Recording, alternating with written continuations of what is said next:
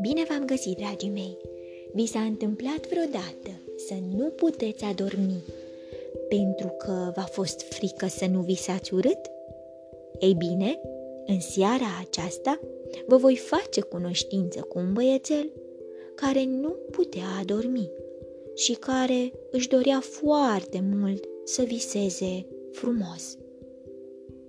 Și pentru că și-a dorit foarte mult acest lucru, dintr-o dată a apărut un omuleț. Cine credeți voi că este acest omuleț? Din cufărul meu cu povești, am ales pentru voi povestea Omulețul care îți aduce visele dorite. O poveste care face parte din cartea Povești care te fac să visezi frumos, scrisă de Isabela Bedi, cu traducere de Cristina Muică, editată de editura Univers Enciclopedic Junior. Sunteți pregătiți de o nouă aventură? Haideți să pornim! Victor stătea culcat în pat, dar nu putea să adoarmă pentru că era frică să nu viseze urât.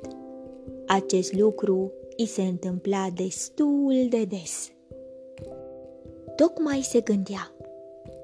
Mi-aș dori să am și eu, măcar o dată, un vis cu adevărat extraordinar. Când deodată s-a auzit un clinchet ca de clopoței și pe plapuma de pe patul lui s-a ivit un omuleț. Avea o barbă lungă și ochișori negri. Cine ești?" a întrebat Victor, iar omulețul a chicotit. Eu sunt moșene, a răspuns el cu un glas pițigăiat și mă aflu aici fiindcă m-ai chemat. Nu te-am chemat eu, a spus Victor. Odorong trong, a pompănit omulețul și s-a scărpinat în barbă. Nu ți-ai dorit chiar tu, adineaur, un vis cu adevărat extraordinar? Victor l-a privit uluit și a întrebat. De unde știi?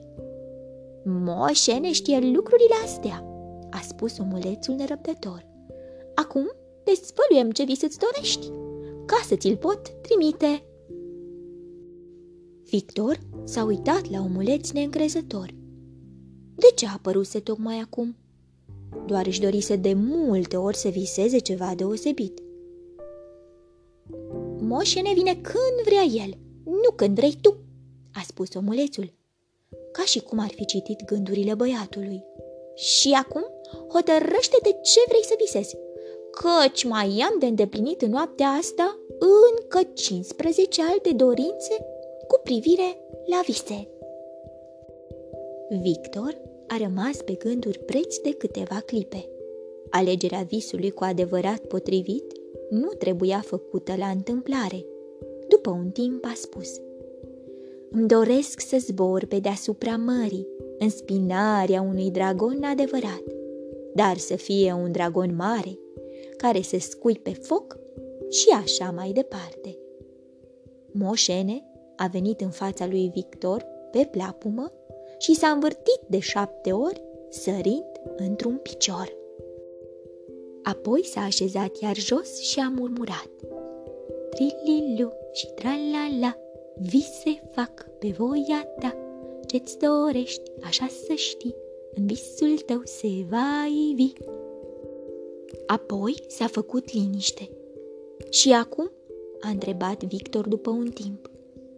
Acum, a șoptit omulețul, închide ochii și așteaptă până când o să auzi o melodie suavă. După aceste cuvinte, omulețul a dispărut în întuneric. Victor a închis ochii și a așteptat. A auzit robinetul de la bucătărie picurând și zgomot de pași în camera de deasupra lui. Apoi a auzit o melodie lină. Când muzica a încetat, Victor a deschis ochii. Totul în jurul lui era ascuns în beznă, iar când ochii s-au obișnuit cu întunericul, a văzut că stătea singur pe o stâncă înaltă, foarte departe, în largul mării.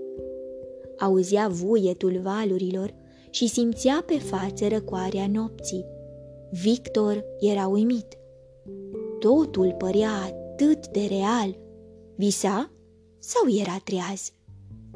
Deodată a văzut ceva sclipind la orizont, iar acea sclipire se apropia tot mai mult. Un dragon, masiv și impunător, a coborât pe stâncă lângă Victor și l-a fulgerat cu ochii lui strălucitori. Urcă-te în spinarea mea, a spus dragonul și și-a lăsat capul în jos ca băiatul să se poată cățăra pe gâtul lui acoperit de țepi mari. Victor a simțit ușoare furnicături în picioare. Mie cam frică, a șoptit el.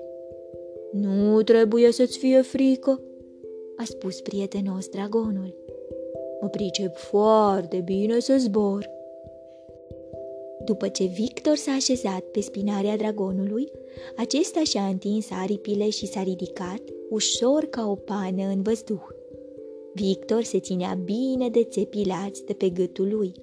Dragonul s-a înălțat tot mai sus, până ce vuietul mării a devenit tot mai slab și, după un timp, Victor n-a mai auzit decât clinchetul ușor al stelelor care sclipiau și luminau deasupra lui.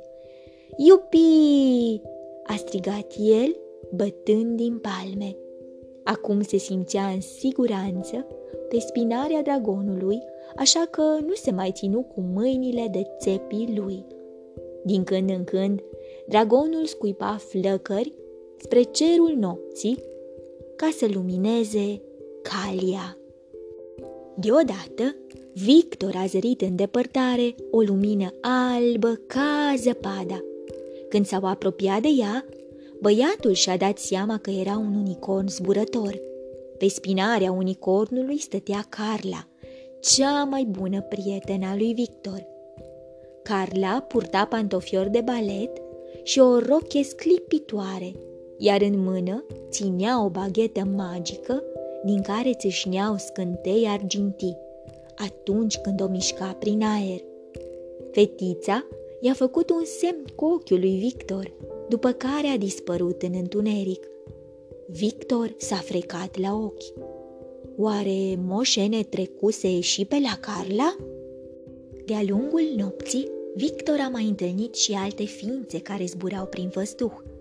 Un băiat într-o corabie a piraților, un altul care călărea pe un elefant, un câine într-un avion propulsat cu elice, o trăsurică din cochilie de melc trasă de căluți de mare, o fetiță pe o mătură de vrăjitoare, o doamnă într-un pantof, un domn într-o coajă de nucă și o bunică pe un ghem de lână, un ghem uriaș de culoare roz.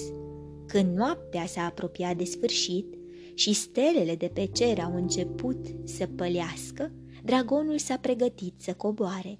L-a adus pe Victor înapoi pe stânca din mijlocul mării. Ostenit, dar foarte fericit, Victor i-a făcut dragonului cu mâna, în semn de rămas bun.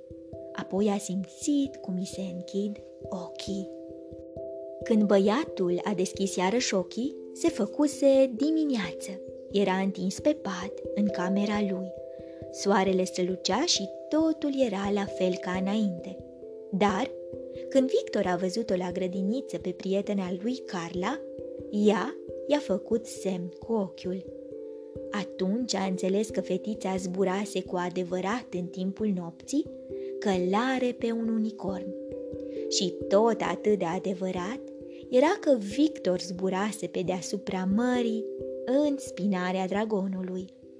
Așa că a început de îndată să se gândească ce dorință să-și pună data viitoare când va veni la el omulețul care aduce vise frumoase. Dragii mei, vouă ce vis v-ar plăcea să primiți de la moșene? Vă urez somn ușor, vise plăcute, îngerii să vă sărute. Pe curând! thank you